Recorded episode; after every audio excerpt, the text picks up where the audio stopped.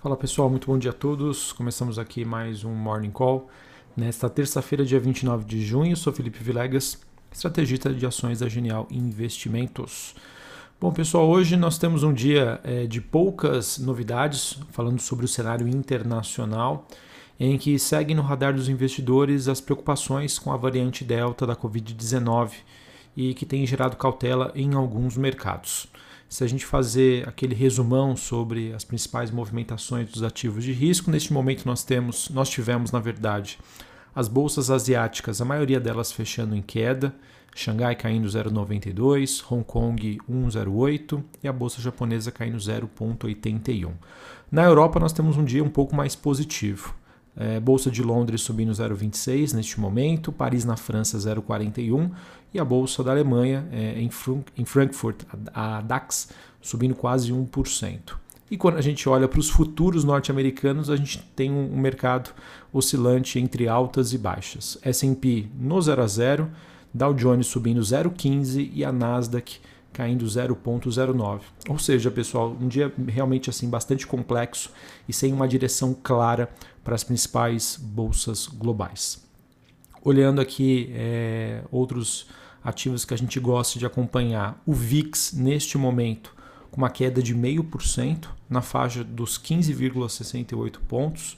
O dólar index, o DXY, subindo 0,18, no patamar dos 92 pontos e as treasuries de 10 anos nos Estados Unidos subindo 0,24 é, na faixa de 1,48 pontos. Tá? Ou seja, também, ah, apesar desse fortalecimento do dólar, a gente tem o VIX bem comportado e também as taxas de juros de 10 anos no patamar bastante aceitável.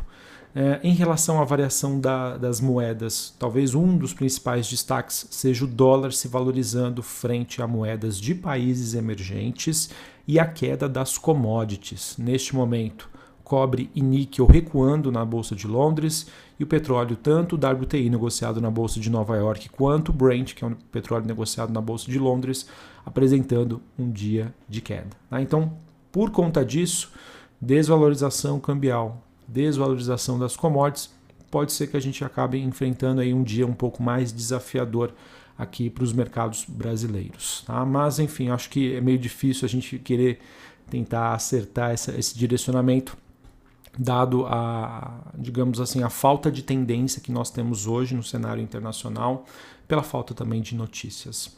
A única coisa que eu queria compartilhar com vocês, antes de passar para o Noticiário Brasil, foram os dados de confiança da economia da zona do euro, eles que atingiram mais alto nível em quase duas décadas, né? Acredito eu aqui que foi o maior número em 29 anos e esse índice de sentimento econômico né, subiu para 117,9 pontos.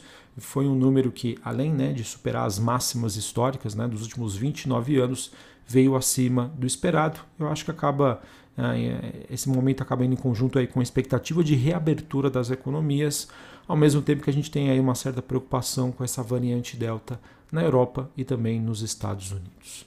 Aqui no Brasil, acredito que seguem as repercussões sobre a reforma tributária. Eu acho que ontem a gente teve um dia bastante claro em relação a esse movimento do, dos possíveis impactos e como o mercado ele se reorganizou né, se reajustou ali frente a essas novas possibilidades. Conforme eu compartilhei ontem aqui para vocês, supondo tá, que essa regra, essa, essa nova regra de tributação seja aplicada e ela passe a valer a partir de 2022. Empresas com maior capacidade de retenção de lucros, né, seja para reinvestimento na própria operação ou que possam fazer recompras das suas ações, ou seja, não paguem e não distribuem dividendos, terão mais capacidade aí de chamar a atenção dos investidores. É, aquelas empresas, por outro lado, né, que não teriam essa capacidade, podem ficar meio de lado. Né? Enfim, o mercado vai buscar aí uma, uma, um ponto de equilíbrio, uma nova precificação para esses ativos. É, em linhas gerais, a tradução que eu tive né, dessa, dessa nova reforma tributária é que ela favorece né, os investidores especulativos, com a redução da tributação é, para day trade, e também aquele investidor, digamos, mais agressivo, né, que vai investir com, essa, com empresas com essa capacidade de retenção de lucros. Já aqueles investidores que têm um perfil de renda, né, seja através do investimento em fundos imobiliários ou empresas mais conservadoras dentro de setores que pagam é, dividendos acima da média. Esses foram os investidores mais penalizados. E não estou aqui para fazer nenhum juízo de valor sobre se essas regras estão certas ou não. O que eu estou avaliando aqui apenas é quais os efeitos e como o mercado iria reagir a, a uma expectativa de maior chance de aprovação dessa regra. Claro que eu vejo que, eh, como eu já disse ontem também com vocês, tudo é, passa também, acredito que seja um balão de ensaio.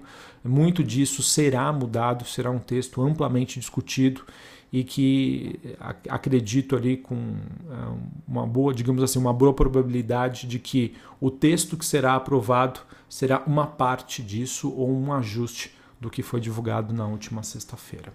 Uh, também queria compartilhar aqui com vocês o fato de que o governo ontem à noite publicou uma medida provisória, uma MP, para enfrentamento aí sobre os efeitos da crise hídrica.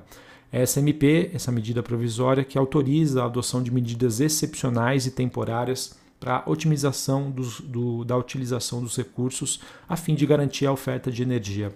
Então serão criadas né, uma Câmara de Regras Excepcionais para essa gestão hidroenergética, composta por diversos ministérios.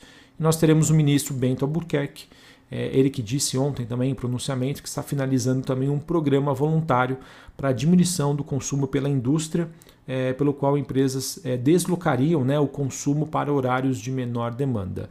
Segundo o ministro, essa medida não afeta a produção e também não afeta o crescimento do país. Tá?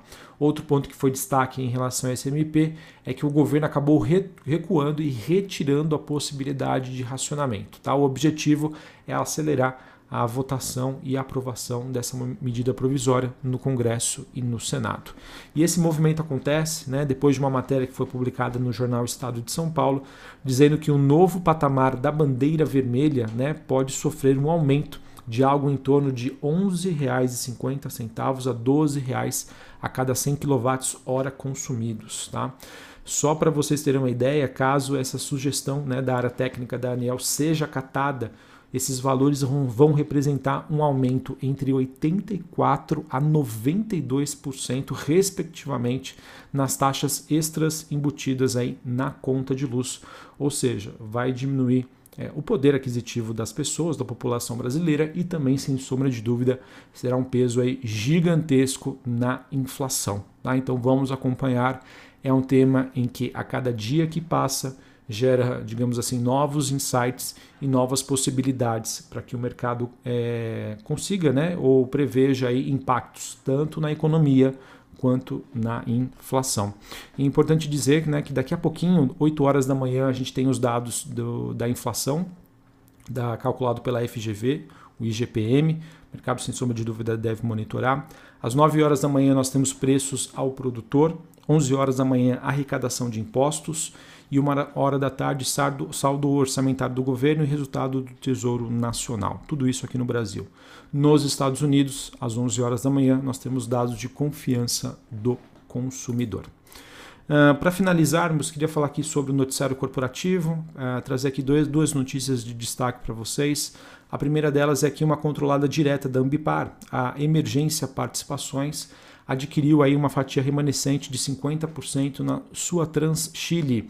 É uma empresa que atua aí há mais de 20 anos no atendimento a emergências ambientais e todos os modais aí de transporte. A Ambipar aí que está muito forte aí na, na divulgação de notícias de novas aquisições. É, a ação aí que tem subido bastante por conta né, dessa reprecificação que acontece pelo mercado por parte aí dessas aquisições, então mais uma notícia positiva para a companhia. E nós também tivemos ontem a Rapvida, é uma empresa que atua com a, digamos, a medicina verticalizada, né? Tem hospitais, tem a parte de diagnóstico, tem planos de saúde, enfim. Ela divulgou ontem um comunicado com uma atualização sobre o impacto da Covid-19 e as ações adotadas pela companhia. E segundo esse documento, a empresa, né, ela, ela diz que tem percebido nas últimas semanas uma redução bastante significativa né, de atendimento e internações na regi nas regiões onde ela atua. Tá? A Rap Vida ela é bastante conhecida por uma atuação muito presente no norte e nordeste aqui do país. Tá? Então, acredito que essa notícia é positiva, resultado aí do avanço das campanhas de vacinação. Além dela, pessoal, nós tivemos aí várias empresas que anunciaram a distribuição, né, pagamento de proventos, Datacom, DataX, enfim. Dentre elas nós tivemos Arezo, a Ipera, a Modal Mais e a Neo Energia divulgando aí suas datas é, de pagamento de proventos aos seus acionistas. Beleza, pessoal? Então acho que em linhas gerais era isso que eu tinha para trazer para vocês sobre a ótica internacional. É, a variante Delta aí impactando nas decisões dos investidores, deixando ele um pouquinho mais cauteloso, mas na minha opinião ainda não suficiente para dar um direcionamento único para o mercado até o momento. Aqui no Brasil, reforma tributária, questão aí da, da crise hídrica e também né, todas as questões políticas envolvendo aí a CPI da Covid-19 é, que possam gerar aí algum tipo de atrito ou um certo atraso também em relação ao andamento aí da, da agenda de reformas no país. Beleza? Um abraço a todos, uma ótima terça-feira terça para vocês, até mais, valeu!